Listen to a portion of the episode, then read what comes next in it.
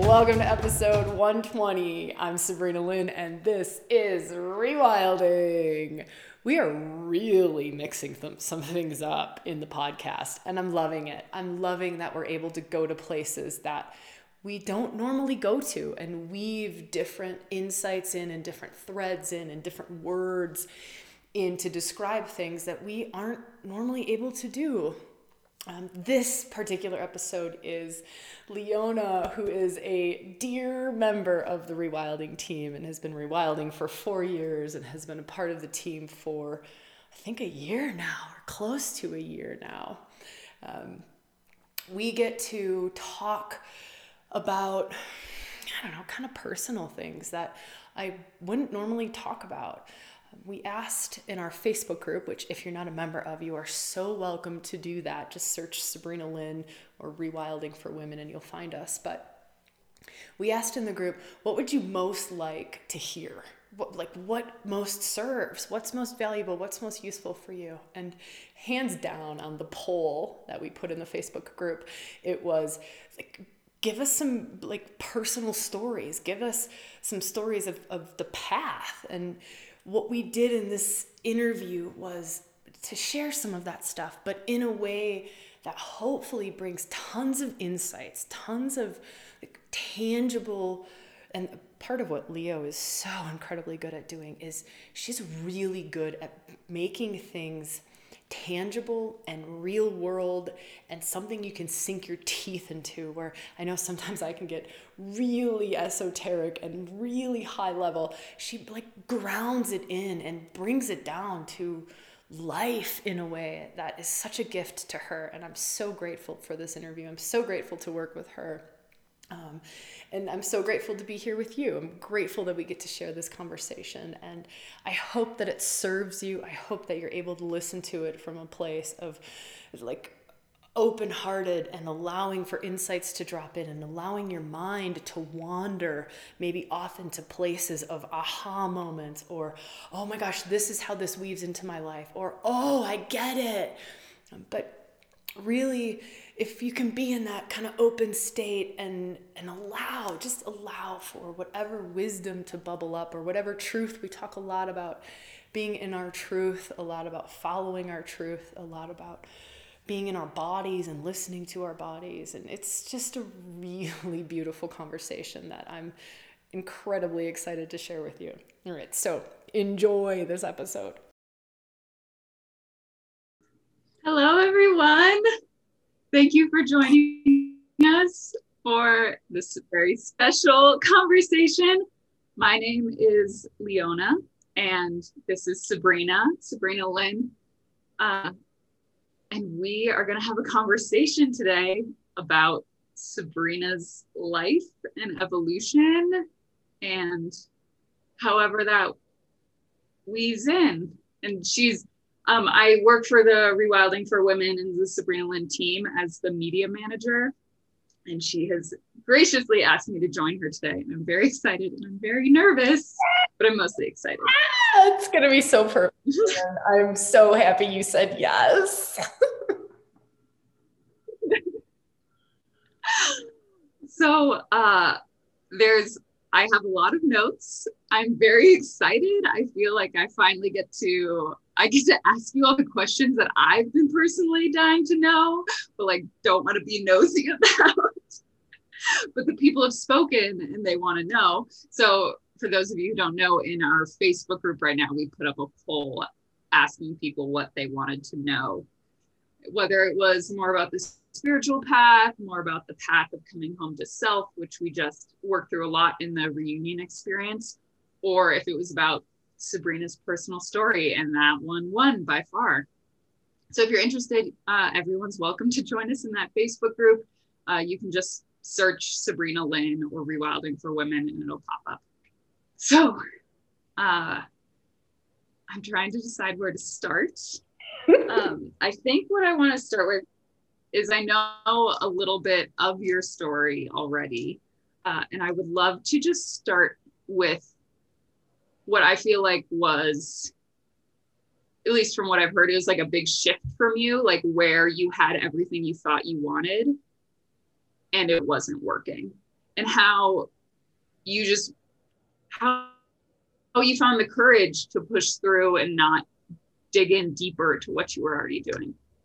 Oh, good one. I love it. Start with the uh, the pain point, and and it really was like a, a pain point of for me it was almost needing to be so uncomfortable in my life and so unfulfilled and so empty um, not in a good empty kind of way. Like we've just worked within reunion around the divine masculine consciousness empty but that lack of fulfillment um, and and the the pain that came from that really of just and, and this feeling inside of myself that there has to be more.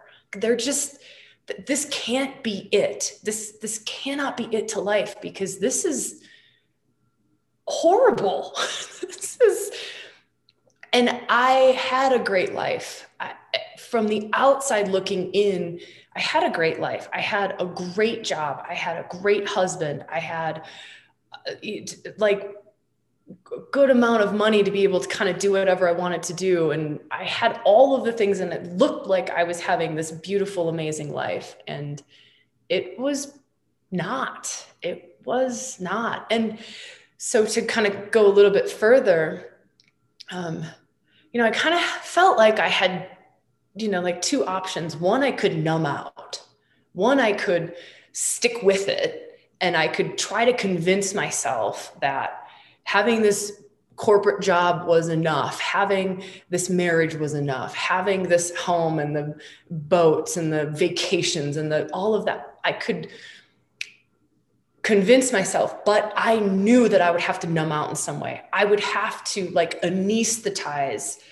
parts of myself. I would have to continue getting drunk on the weekends. I would have to, a big part for me was um, running was exercising was i would run marathons i would run in the woods for hours upon hours upon hours upon hours and that was a part of my way of escaping as well it was also some of my like great insights came and great downloads and connection to like nature and different aspects of spirituality happened then too but there was an element of escapism in that too. And i think for me personally it was my there was just a belief in me of of or knowing and it was like deep deep down buried in my bones way beyond mental constructs or what i had read in books or what people were telling me or all of that like deep down in my bones like my brain couldn't even go there but deep in my bones this knowing that and this trusting that there's there is more. I'm not crazy here. I'm not crazy. I don't need to listen to my friends who are saying, hey, just take this antidepressant. Life gets really smooth. I didn't have to listen to my husband saying, like, what's your problem? Let's just get drunk on the weekends. What, why isn't that fun? It used to be fun in college. What's wrong with you? There was a deeper, a, a, a belief, really, a, a deeper belief and trust in that, that there was more. Yeah. Uh, I think so many people can probably resonate with that. Um, I know I can. Uh, and I just want to dig in a little bit to that point of like that knowing there's more. Like I, the guy at one point in my life was also on antidepressants and didn't. And for me, it was like it was exactly what I needed to do at that moment and so perfect and was what got me through this a certain phase in my life. But how did you know that like antidepressants were going to be an escape and not like a healing tool. Like, do you have any guides for people who are going through that feeling of like figure out what's like quote unquote right or better, what's true to them? Oh, that's a great question, woman. And how it feels now is very different than how it felt back then. So now I have a whole different set of tools for discerning truth or true self from false self, from you know intuitive deep wise knowing from little sabrina fear like there's a whole different set of discernment pieces and tools and ways my body talks to me um, like i've learned a whole different language really and it gets easier. Like now it's just like instantaneously boom, boom, boom, boom. You just know, and you can feel based on what your body does or how an emotion pops up or just a flash of an insight. That's now. But if I were to feel back to then, oh, I feel so dense back then. It's really fun, Leo. I love that you're asking me questions about back then. I feel so like dense and heavy and foggy is really how it feels when I feel back into that like mid 20 year old Sabrina. But feeling into it, what was it? Mm, honestly, it was just this. I would pray a lot. I would I would pray a lot and I would say, please make it loud. Please make it loud because I'm so dense and I can easily get pulled into directions that might not be true for me but so please make it loud. And i would i would talk to my body like please make it loud. I would talk to whatever i was connecting into at the time god goddess divine spirit soul like just make it loud so i know like so that it's so and i would even say this because this is me in my like radical way of praying but make it painful. Like make the the wrong choices or the the slow choices or the not serving choices or the not high choices like make it painful like make it so that i i know because i'm dense and i'm not wise here. So just make it so that I, I it's very very clear. And that's what really helped. And also like hindsight being 2020 like i got to also do this little reflection when i was in my 20s and go okay when did when did i make a choice? And it just blew up in my face and, and then taking myself back and going i actually had a bellyache. i had a bellyache when i made that choice. And to go my, my guts could not digest that choice. And it was trying to tell me bad choice. And so i did this piece around reflecting the hindsight 2020 how was I, what were my markers? What was the loud piece that I still wasn't picking up on because I was still making the, I was still choosing from a falser self. mm-hmm. Thank you for explaining that. Um, I think yeah, so that brings up um, something I would love to go into talking about your markers and like learning to embrace this body wisdom because that is so much of your work. And that is a huge part of what drew me to rewilding four years ago um, was like it rewilding Sabrina Lynn has this essence of bringing like the enlightenment to the body. And how how did you get there? How did you find that? Like for so many people we get there through your work and we're sitting here wondering like how did you do that without future you um let me feel okay can you give me one more question, Leo? Because I feel like there's still like three threads that I could go down. And if you could specify one more layer, I know that we'll be able to pull out what it is that we're attempting to pull out. Definitely. So I would say, how did you go from something needs to change to like, I'm going to trust my body to help me, to guide me where I want to go? Awesome. Okay. How did you go from something feels bad to like these are markers, these are signs?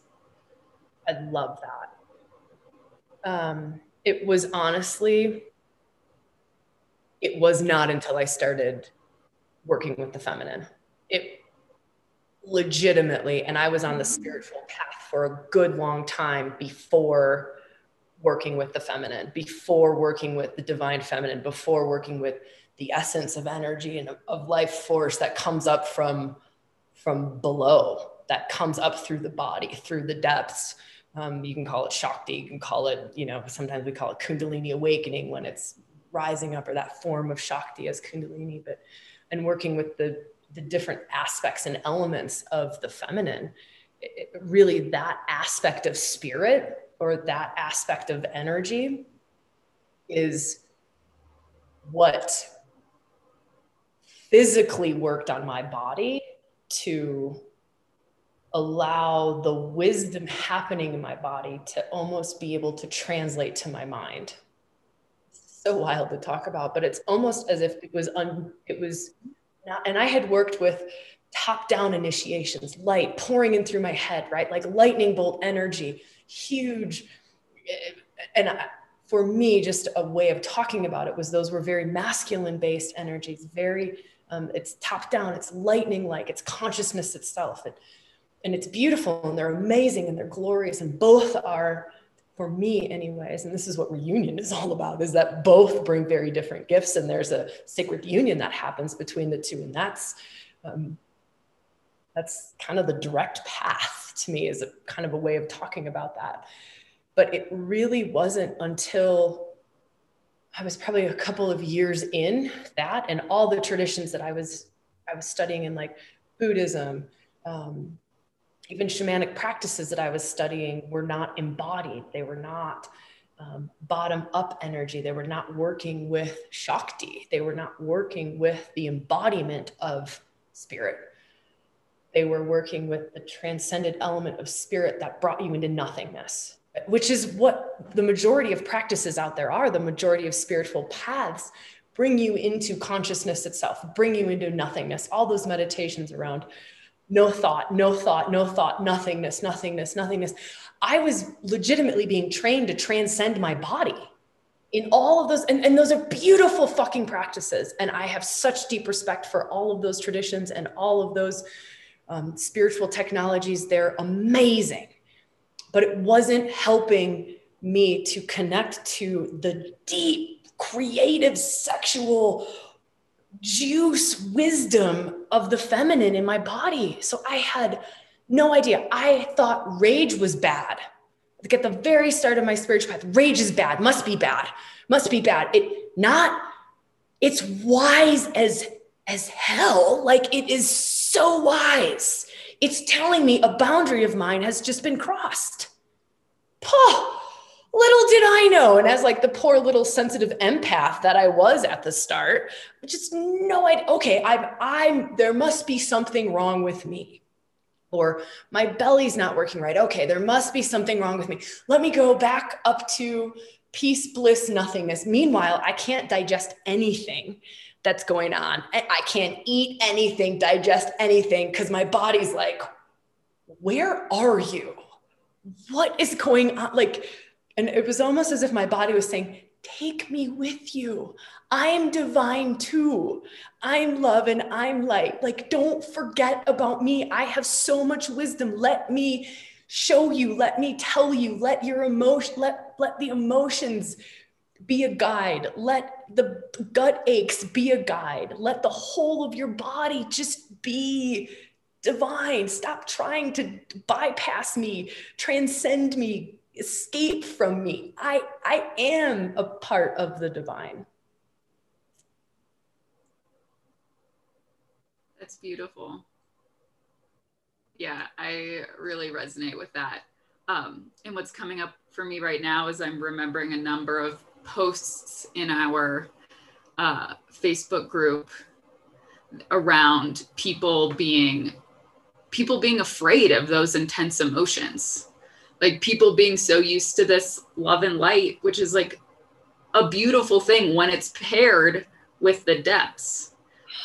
But when you're only used to love and light like i my very good friend is like scared to go into those emotions because she's worried she said she's worried she'll be trapped. She is worried she'll never come out.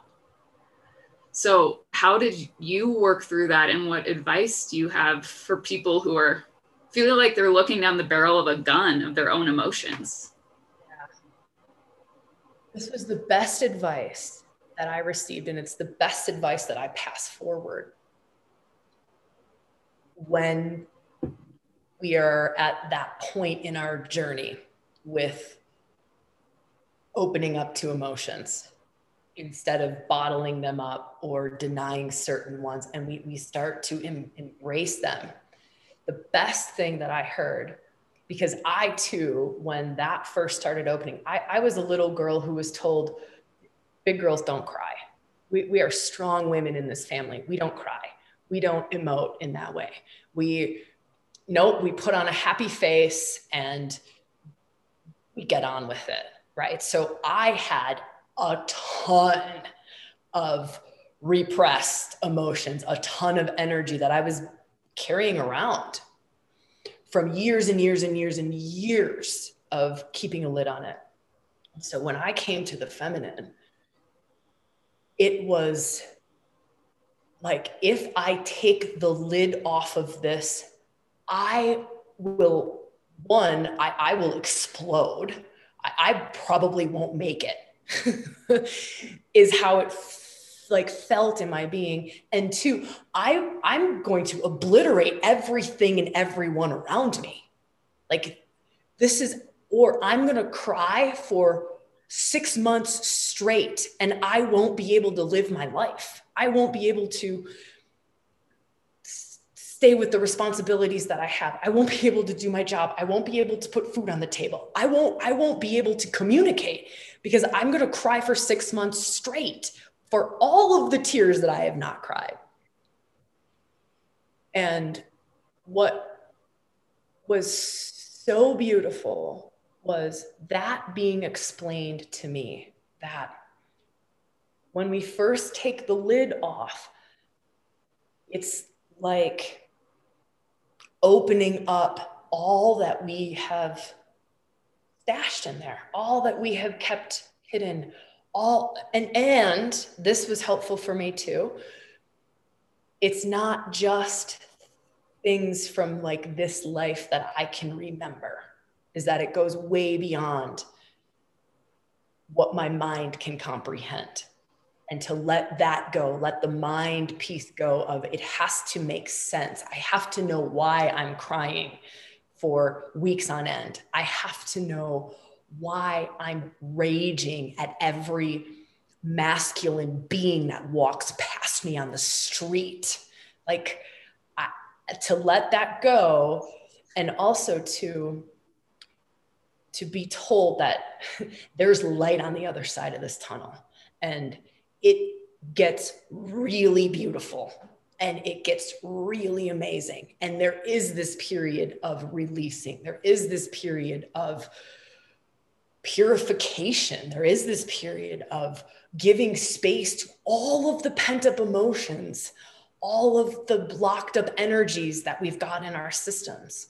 And, you know, that's kind of a lot of what the rewilding work was at the start was just giving us these safe spaces these safe spaces and these big beautiful practices that open kind of take the lid off and give us this space to get you know another practice that i was thing that i was told and what i share is find the safe spaces find the safe spaces where you can roar it out and we're not directing it at our significant other or our dad or our mom. Find the spaces and find the practices and find the teachers who can hold that and the you know and the uh, just the where it is safe and it is held and it can be loved as we you're, you're legitimately just transmuting it. You're transmuting everything that is not love into love. In, in, that's that's part of what it is. It was long-winded.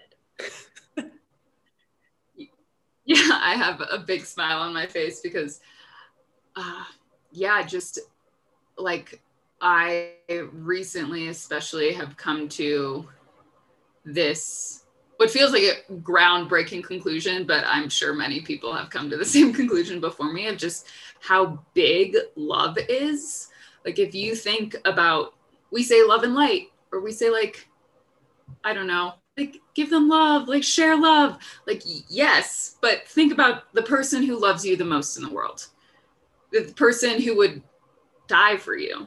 Like their love is not always appeasement it's not always like kindness it's not always niceness sometimes it's like step up Sometimes it's like, I will sob here with you. So expanding this definition of light, love and really realizing that we have been taught from so many different angles.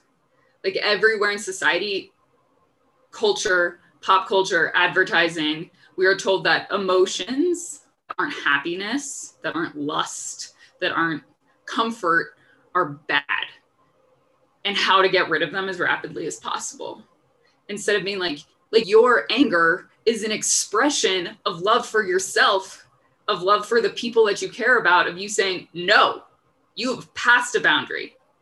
And I'm saying that with love. Sadness is like an outpouring of love.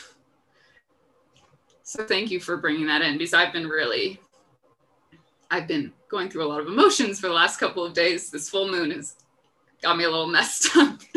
and just being able to sit in each emotion and sob and still and still um like have love for my current experience and know that it is love and know that I wouldn't I don't want to be anywhere else. Oh woman, the best words to that. You have such a magic for communicating, for words, or even like giving the transmission of love expanded. Like love has so many more expressions. And instead of limiting it to appeasement and smile on our face or whatever form of love that we've limited it to, to really let it expand. Yeah, I really honor that gift in you. So beautiful uh, yeah and just knowing that like like we worked a lot in the reunion experience that we just had with heart energy and realizing that like your heart is so much bigger first of all than your physical heart. Your energetic your wisdom center heart can hold it all. And it was built to hold it all. And it gives it purpose. It gives it meaning to hold it all and to carry you through it and to show you like i will break a thousand times and i will come back stronger and bigger and more loving every time. And just having that reminder in your own chest. Like when you i always tell whoever is coming to like with that question to me of like i'm scared like the first time you let yourself hold yourself like hold the fullness of your emotions you will prove to yourself that you are so much stronger than you ever thought you were. And like that, that will carry you so far. I love that. Here's a little bit because I know in our Facebook group, everyone was like, give us the personal stuff, give us the inside stuff, Sabrina. We want to know like the personal stuff. Here's a here's like a, a vulnerable personal share. For the last my my private practices, shift and change a lot. But one of my practices over the last, I would say probably six months, and I've woven in and out of this practice a few times, but really strongly is almost holding this intention of just let my heart break, let it break, like break it, shatter it. And for me, it's that's the invitation of like letting it explode and letting it expand beyond just little heart, little love into just let my heart break because every time my heart breaks, it it's it's a breaking to allow me to love bigger, to love more, to really walk and this is the path of the feminine mystics right you'll read about all of this in all of the books that they've ever written it's about this capacity to you love every aspect of life. There is nothing that you do not love about this world. Nothing. Nothing. So to me, in the breaking of the heart, when we start to get get to you know higher and higher levels of love, it is just break my and your prayer literally becomes break my heart, like shatter it wide open because in the breaking, in the shattering, it's shattering me away from like love looks like this immature teenage relationship with a boy, right? Which is what love looked like to me when I was 18. And probably 25 and probably still in my early 30s, right? Or love looks like, and it's just, yeah. So, woman, I love that you're weaving this invitation to just let love be so much bigger and and also weaving in that wisdom from the feminine path. The feminine path is a path of love. It is a path of love.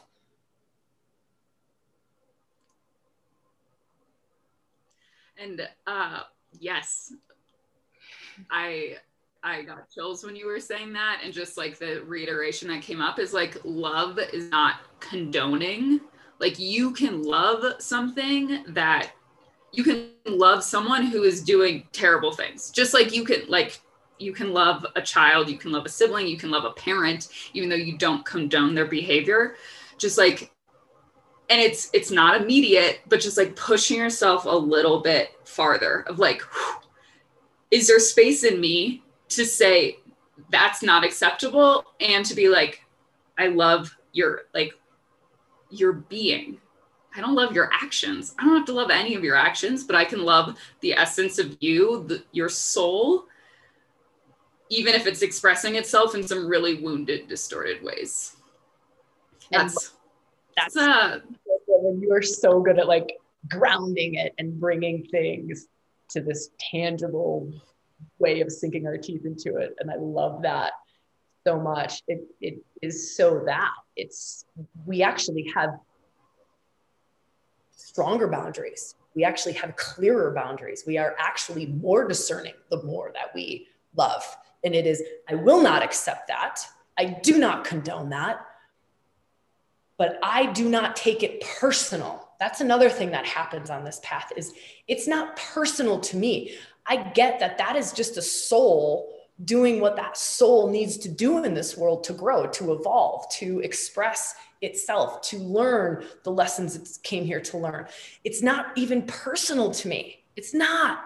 It, it, so it becomes very, very, we start to live from this, like I sometimes call it the bird's eye view, but it's this, and it's not that we don't get to i think sometimes when i say like we don't take it personal we start to think like oh well i don't want to live from that place like that place seems so disembodied or disconnected or I want to love personally. I want to have romantic love. I want to have, you know, like deep, strong connections. And I'm not saying that it becomes that in any way, shape, or form. Connections deepen, intimacy deepens, all of those things deepen. But we can, it's it's just different just different.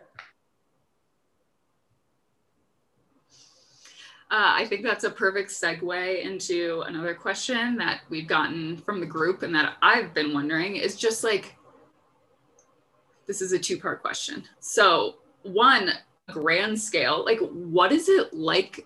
How do you move through the world maintaining this perspective and maintaining, working to maintain this alignment like in what ways is it hard? In what ways it is, it easy? And what are your kind of daily practices your daily rituals that help you continue to walk this path in a world that is like screaming opposite at you constantly?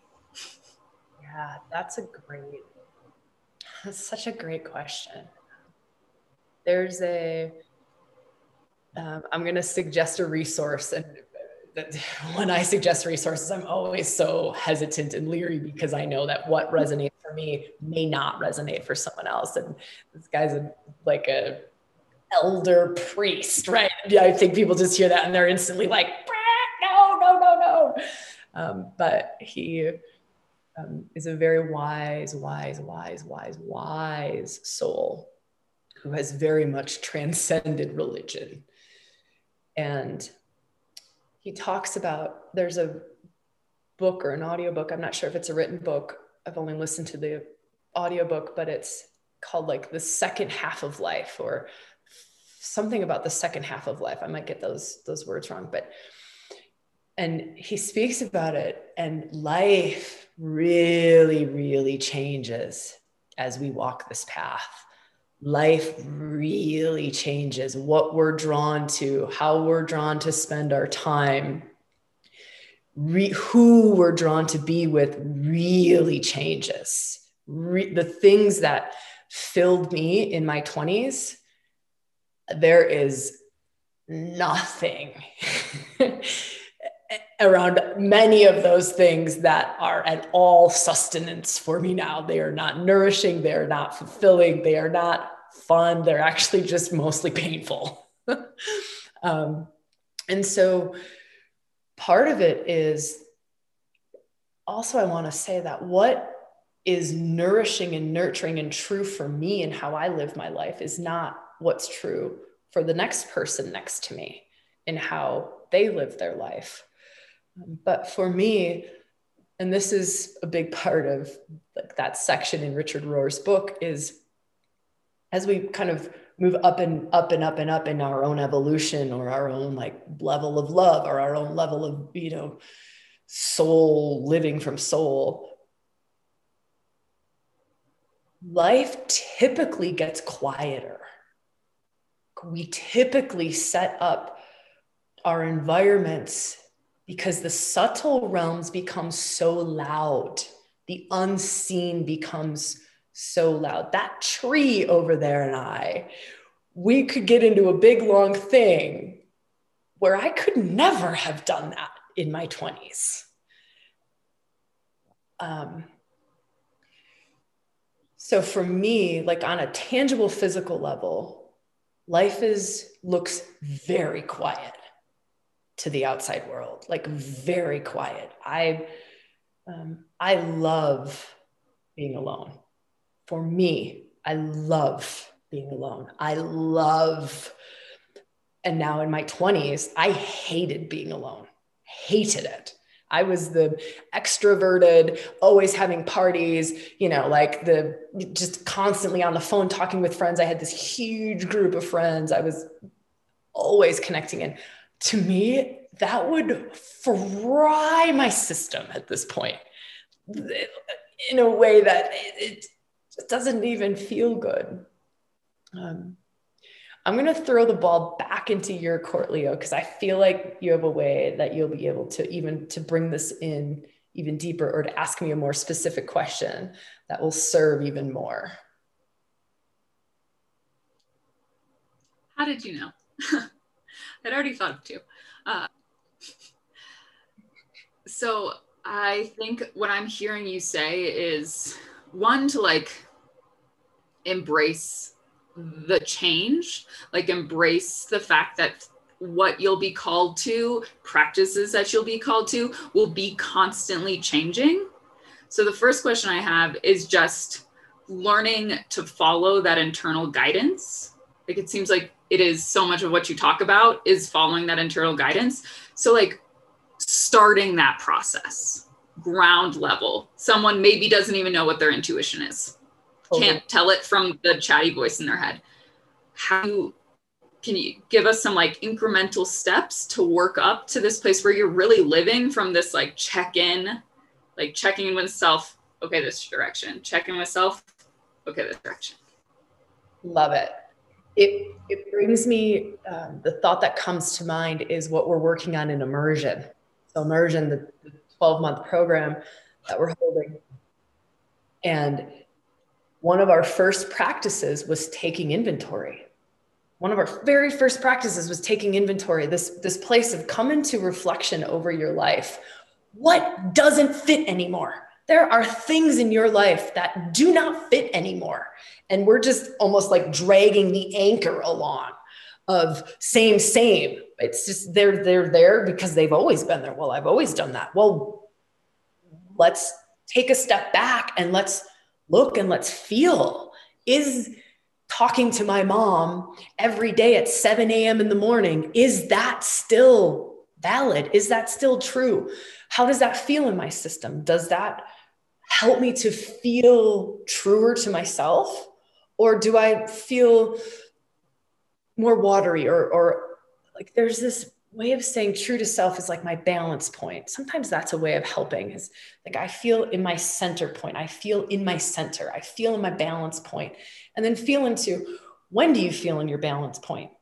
Who are you around when you feel in your balance point? What are you doing when you're in your balance point? and go from there. Like, really get a good sense of when you feel connected. You feel like you're connected. You feel in your balance point or your center point. Now, me being in my center point doesn't mean I'm happy, right? My center point can mean I am raging like a wild woman at my man because he's just slipped into unconscious old 15 year old boy pattern. And the greatest gift of love that I can give him is a Kali sword of like, wake up. But I know I'm in my center point. So it's so really like knowing what that feels like amidst all the different expressions of love. Okay, I'll throw it back over to you now, Leo. yeah. Uh, and what that kind of feels like, like to me is like a place that, like a place where you're not running out of energy, like a place where you feel like it's this sense of like that balance point is like you're not about to tip over. Like you feel grounded, you feel solid, you feel like like it's not one of those moments where you're like, oh, I don't know how long I can hold this. Like you're like, I can hold this. Like this is where I'm meant to be. This feels good. Absolutely. So that where it's like this doesn't like there's a little bit of there's a little bit of working through the resistance of like, ooh, like working through resistance of people pleasing, things like that. But you don't feel like you're like giving parts of yourself away. You're love that woman. I love that so much. Yes, yes, yes, yes, yes, yes. Uh, and a question that kind of going a little bit back in your story, but I think would be a beautiful thing to weave in right here is learning just your process about around integrating like you were a science you studied science you studied biochemistry and then you worked for this like big corporate company and integrating what society has taught us about like this left brain logical thinking versus like your own intuition going up to spirituality as well but just like integrating those two things in those two parts of yourself because many women and men i mean the cultural ideal at this point is to be very left brain logical but it often leads us just ragged and depressed. So how do you how did those two parts of your brain like merge and how do they continue to coexist? Oh i love this. I love this. To me um, this is the one of the gifts of reunion really. All of this work that we're doing to bring the masculine and the feminine together, which is also bringing left and right brains together. It's really bringing all of these different pieces into this harmonious dance with each other so that, and a lot of times what I see is I'll just start with people who have very masculine based essences early on in their life. And, and that was me. I was one of them. It was all like this aspect of me had more value to it.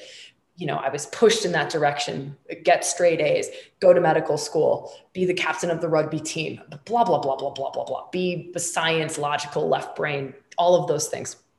Ration reason logic you know i got a's for that. I got you know an extra five dollars in my allowance for that. Like we've been trained that that's a really good thing.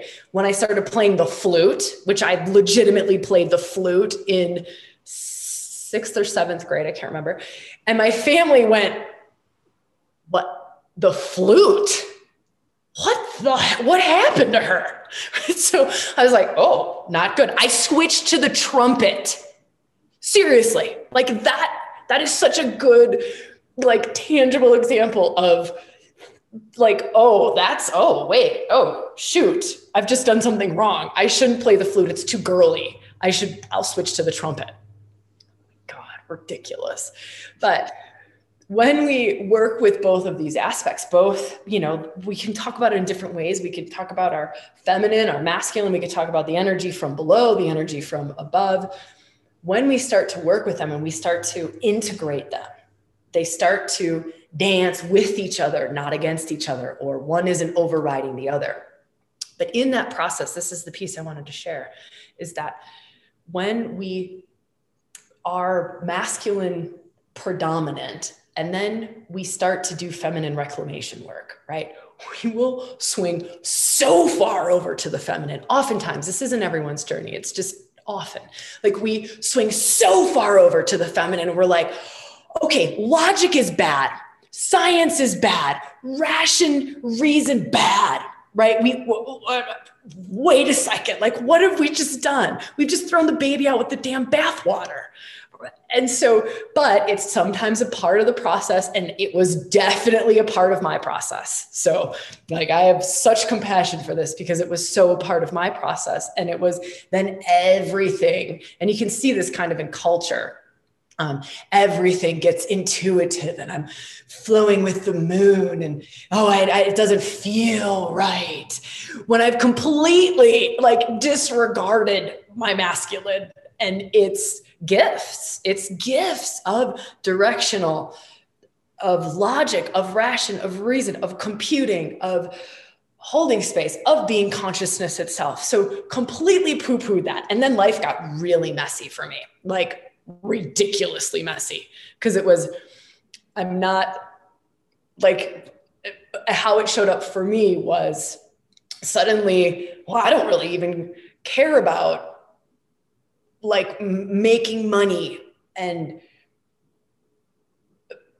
not even necessarily knowing that like that's just an energy i like it was this like oh I, I just will like flow. I'm just gonna flow with life.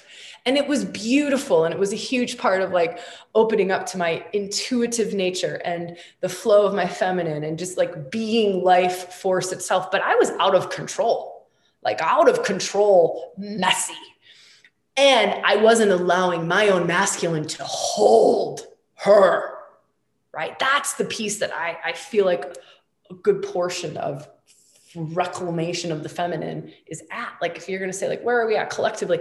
We're reclaiming the feminine, but we're not holding her. We're not giving her that beautiful, sacred space that the masculine gives her, that witness capacity, that ability to, I see you, I see your fullness, I see your allness, I see all the faces of you.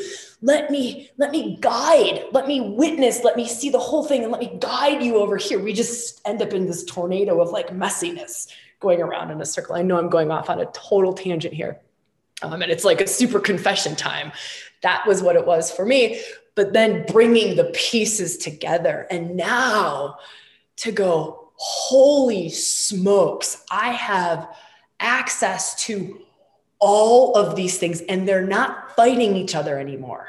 My logic doesn't fight my intuition my my rationing my reasoning doesn't fight my gut feels or or or my flows or my emotions don't fight my i don't know my my strength and my my sometimes i can have like this german workhorse in me who just like we are going to get something done now but they don't battle each other they're not beating the crap out of each other they actually help and assist each other. Like my feminine keeps my masculine in line. My masculine is what does, keeps going, holds my feminine. And I could keep going on, but I'm going to throw it back over to you, Leo, because I can do that. yeah, I, um, I love that analogy of kind of like the masculine guides and also like takes into account the feminine. Like the feminine is power and like intuition and connection and the masculine is like this clear clarity and how i experience a lot of myself i very recently like in the last week thanks to reunion have like definitely had a breakthrough with embracing my internal masculine. Like for the first time i like really was able to connect to it. So that was awesome. Go reunion. It's best. Um, but what i've realized i can do now is i can so I was also I was a neuroscience major with a physics minor, pre-med, wanted to be a doctor or an astronaut. So I was very logical, very evidence-based, and how I've kind of come to reconcile those two in the masculine and feminine is my inner masculine takes into account the evidence of my own body, my own emotions, instead of this constant looking outside. I need sound, science. I need an experiment to validate what I feel is true, what I'm feeling I'm calling for, my masculine's just like, that's evidence. That's the evidence that I need right there. And if someone else, if a different experiment hasn't proved it, I can always bring up the placebo effect. I'm a big fan of the placebo effect. If you think it's going to work, it's going to work. The brain body connection is incredible and super strong that way. So just I love that that shift that has just come up for me of like everything going on in here is my most important evidence. And I can look outside for other evidence. I find it very interesting. I still love to read scientific papers, but I'm not going to discount what my body is telling me based on some person I've never met. And that feels, oh, that feels so good. Like that, that feels like empowerment. Absolutely. Oh, woman, such good words for that. There's a piece that just kind of popped up for me when you were speaking, and it's this piece of when you know after you kind of walk this path for a while and you've got masculine and feminine and they're doing their their harmonious dance is you don't care where truth comes from. You don't care if truth comes from the scientific paper that you read or if it comes from a gut feeling or a dream from from within.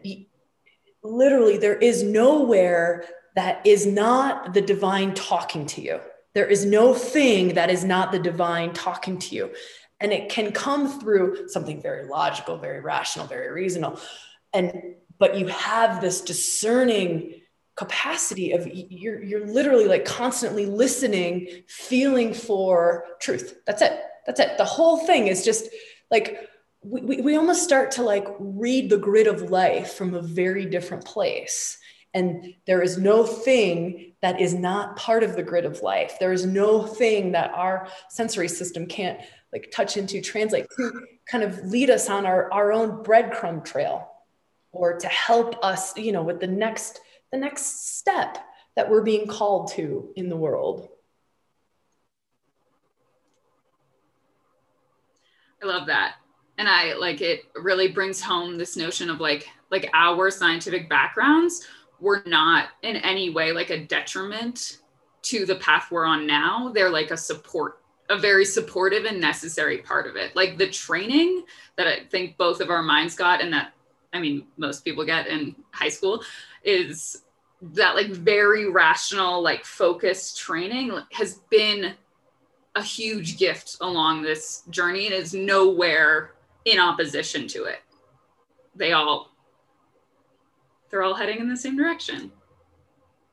Absolutely. We could not do what we do in the world through rewilding, through reunion, through Sabrina Lynn. We we could not do what we do in the world without that aspect of ourselves being so highly trained. There, I I could not hold this work out in the world if my masculine wasn't trained to that degree and if they weren't able to weave and dance together in the way we couldn't we couldn't have just done what we did over the last week as a team if all of our masculines and feminines within ourselves and within our team weren't jiving and dancing and flowing because it is a very intuitive process it is a very love filled process it is a very connected process but then there's also okay, we need the technical skills to put the stuff online. We need to have a, a, a, plan and we need to implement and do to make everything happen that we make happen. Yeah, it's so true. So I know we only have a few minutes left, but there's a question that I know people are dying to hear more about. And that is a little bit about your journey through reclaiming your sexuality and where you started, challenges that you came against, and like what truly is possible. Because we hear about things in books that we're like, is that real? I don't know if that's real. Like what what are you what have you been able to reclaim in your life? What do you know is possible? Versus where did you start? And a little bit of just maybe some hints on how to get there.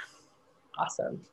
Um, so my sexuality is also very linked to the piece that we spoke about earlier around the, the feminine and the opening up to the feminine and the opening up to my body wisdom. My body wisdom and my sexuality were hand in hand, totally linked, totally linked.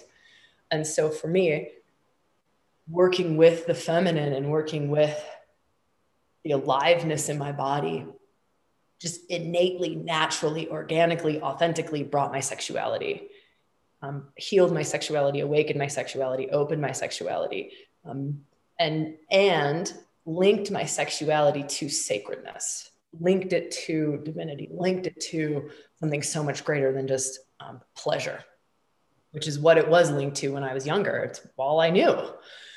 Um, for me, I will be so incredibly open and so incredibly vulnerably honest about this.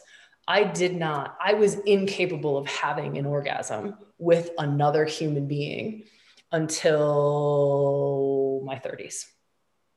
Incapable, faked them all, faked them all. Like it almost ruined my marriage when I had to tell my husband in my 20s, like, hey, babe, P.S., never had an orgasm. He, and like it shattered him rightfully so i've been lying this whole time but i'm lying to myself i'm lying to but i and and i remember this was so wild i you know like it's so funny how we know things we don't know how we know them but i was a little bit wise when i was in my 20s and i would say i'm not giving that to you like i i could orgasm with myself it was very like routined though it was very much this pressure, this motion, this speed, this, and that's all nervous system. That's all nervous system training.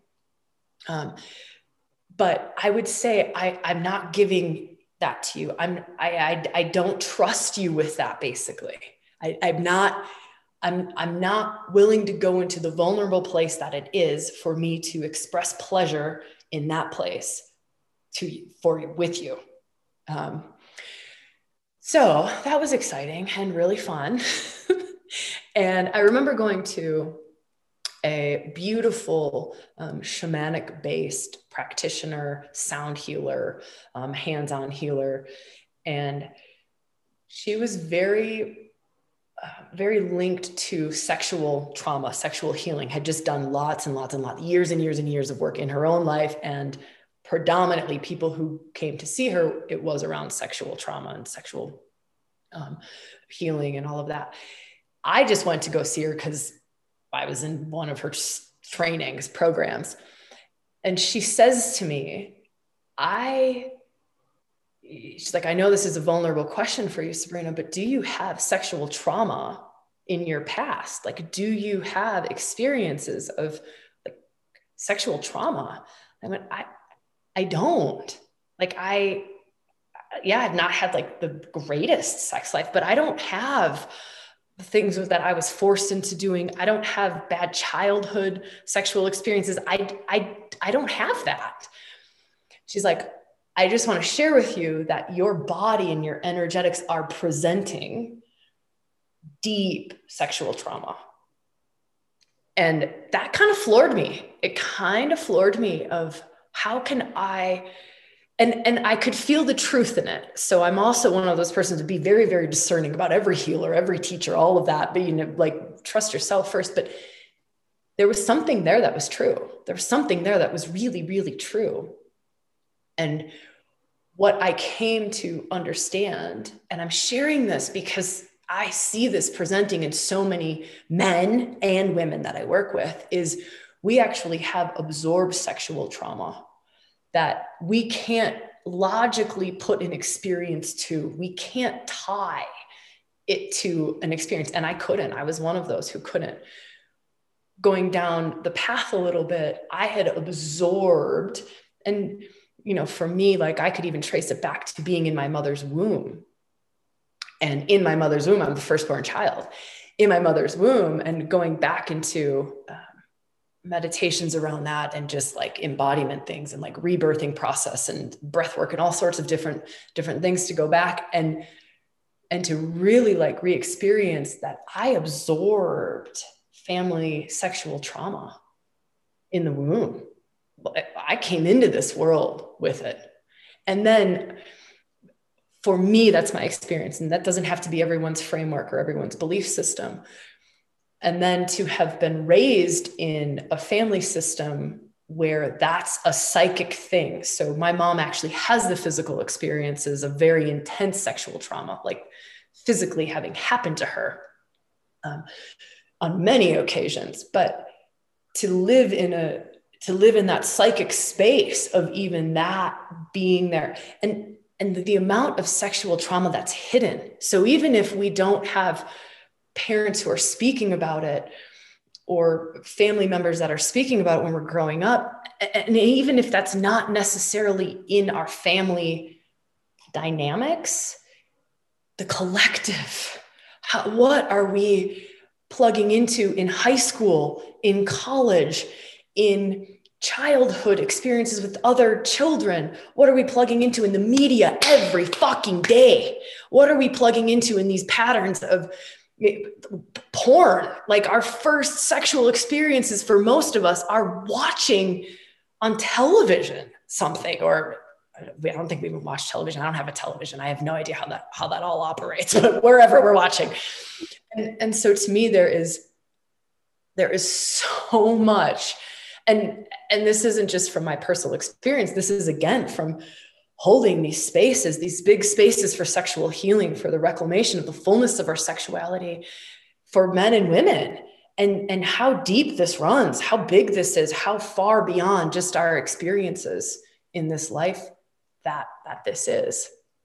And I'm going to wrap it up on a really good note, though. So I know I've just like gone into the gutter with everything and just like into the pits of despair, like, oh my God, this is way bigger than I even thought it was where sexuality can go is to a place that I would have never imagined true, never imagined possible. I share tiny little glimpses with like my mom or my family, and, and it's just like, what the? You must be full of it. That, that can't possibly be something that is true to me, like sexuality is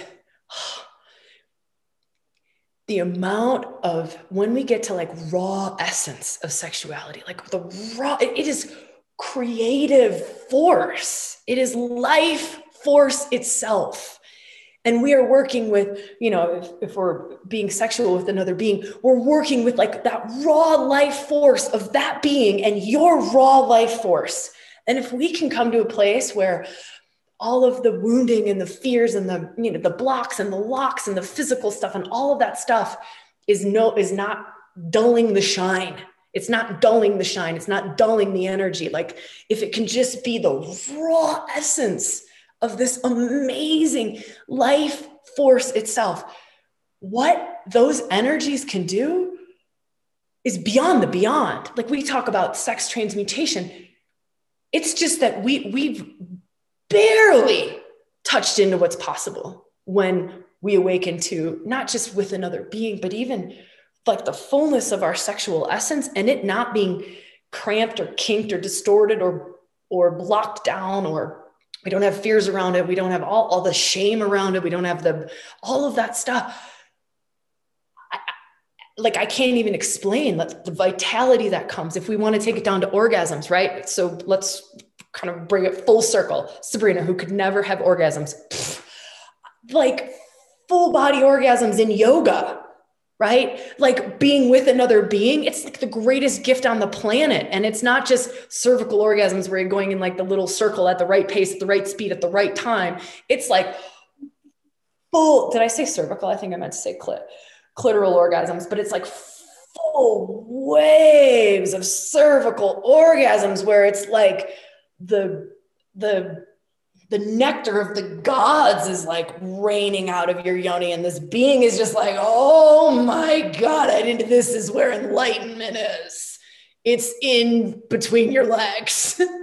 Right? And and like a man like my partners are men and like a man's it's not just a penis or a cock. It becomes the shaft of light. It's legitimately like oh my oh my god this amazing light and love is pouring out of you to gift me and open me to the all of everything. that that's not fake. Those are not like foo foo la la great stories to hear about. It's real. It's real. And I was a person who, if you would have told me that in my 20s, I would have given you the finger and laughed at you.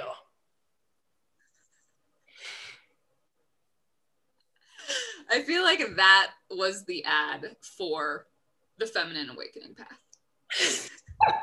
right there. Like that's how that's how I'm gonna talk my friends into it. That's how I'm gonna talk everyone I know into it. Is right there. You you said something in um, a YouTube video that we did last week on the sacred prostitute um, and awakening is the path to awakening with Mary Magdalene. Uh, and you said that sexuality, so many spiritual traditions and religions have were unable to divinize sexuality because of how many shadows and wounds and distortions there are tied to it. So they just repressed it. But if you if you can get there with sexuality like that's all. That's everything like there's no place our sexuality isn't tied. And so doing this path of feminine awakening of embodiment of divinizing the body of going into our shadows going into our basement that's that's the sexual awakening path. That's the feminine path. That's i can't imagine anything better. That's all i want to do yes this was a great way to end this leo like good one way to bring the grand finale in. yeah, that worked out. That worked out perfectly. So for our friends listening at home who are interested in, you know, full body orgasms during yoga or anything else we talked about, we have a number of um, really amazing programs coming up um, along with, we have this podcast, we have a YouTube channel with a ton of free resources. And then we have a couple programs coming up that uh, Sabrina, it would be great if you wanted to share. We have three planned right now. If you want to dive into those a little bit and maybe who's interested, who should feel into which programs. Awesome. So, first, I'll talk specifically about feminine reclamation, and that's our six spaces retreat that's coming up. So, if it's just I, I'm at a place where I really want to open up to the feminine within my body. I want to do the embodiment work. I want to work with Shakti. I want to work with the different aspects of the feminine. I really want to work with love and I want to work with kind of waking all of that up. That's six faces of the feminine. And that's a three day virtual online retreat. So then this reunion piece that Leo and I have like kept talking about just because it's so fresh for us and we're still so in it. The reunion piece is the fullness of the feminine joining the fullness of the masculine. So it's really the working both of those. I love that, Leo. I love the little dance. Um, so that's the reunion piece. That's a three month journey.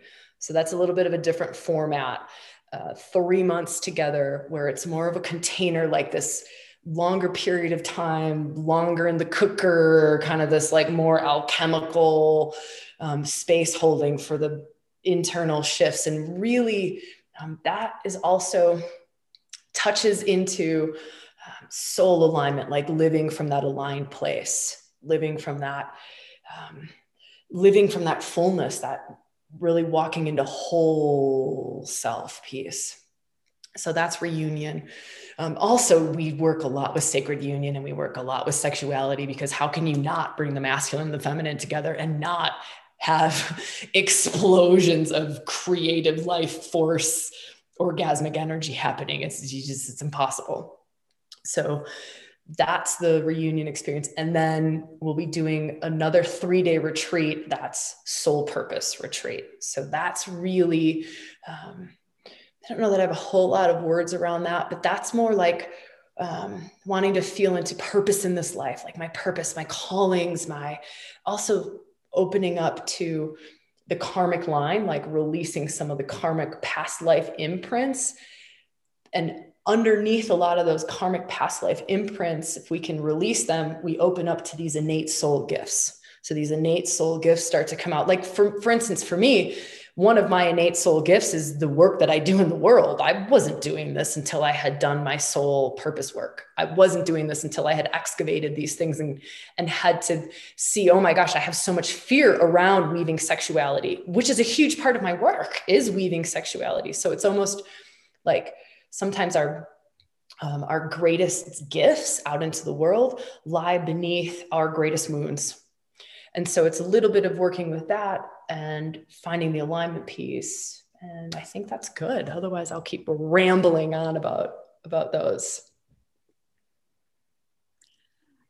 Thank you for doing that. Um, I, I, knew you'd have better words than I would. Um, and I just want to remind people as they're feeling into these different retreats that you know we can we can put as many words into them as possible and it will never capture the essence that and healing is not a linear journey. It is incredibly nonlinear. It is incredibly intuitive. There are shifts that will happen that'll open up something over there. So just as you're feeling into if any of these programs or retreats called to you, just really trusting your intuition because you never know. Like maybe working with the dark goddess will change your sexuality, and maybe working with the divine masculine will upgrade your soul purpose. Like you just, it's hard to say. So just really trusting yourself and going in in that open, intuitive, curious state. Yeah. Oh, woman, that's so perfect. I love it. I loved this, Leo. I'm so grateful. This has been an awesome conversation. I would have never gone to these places without you being here. And just the way that you brought the insights through and brought different words and a different angle of things is such a gift. So I'm super, super grateful. Yeah, this was really fun. I was very nervous. Um, and but of course i don't know why i imagined a conversation with you wouldn't be really fun we have great conversations all the time we just recorded it this time totally oh woman thank you and to all of you listening just so much gratitude it's great to co-create with you and be with you in this way and all of the other ways that we are together too all right all right i think we got to go to the next thing. All right. I love you. I love you. I love you. I love you. Mm. Love you. Talk to you later. Mwah.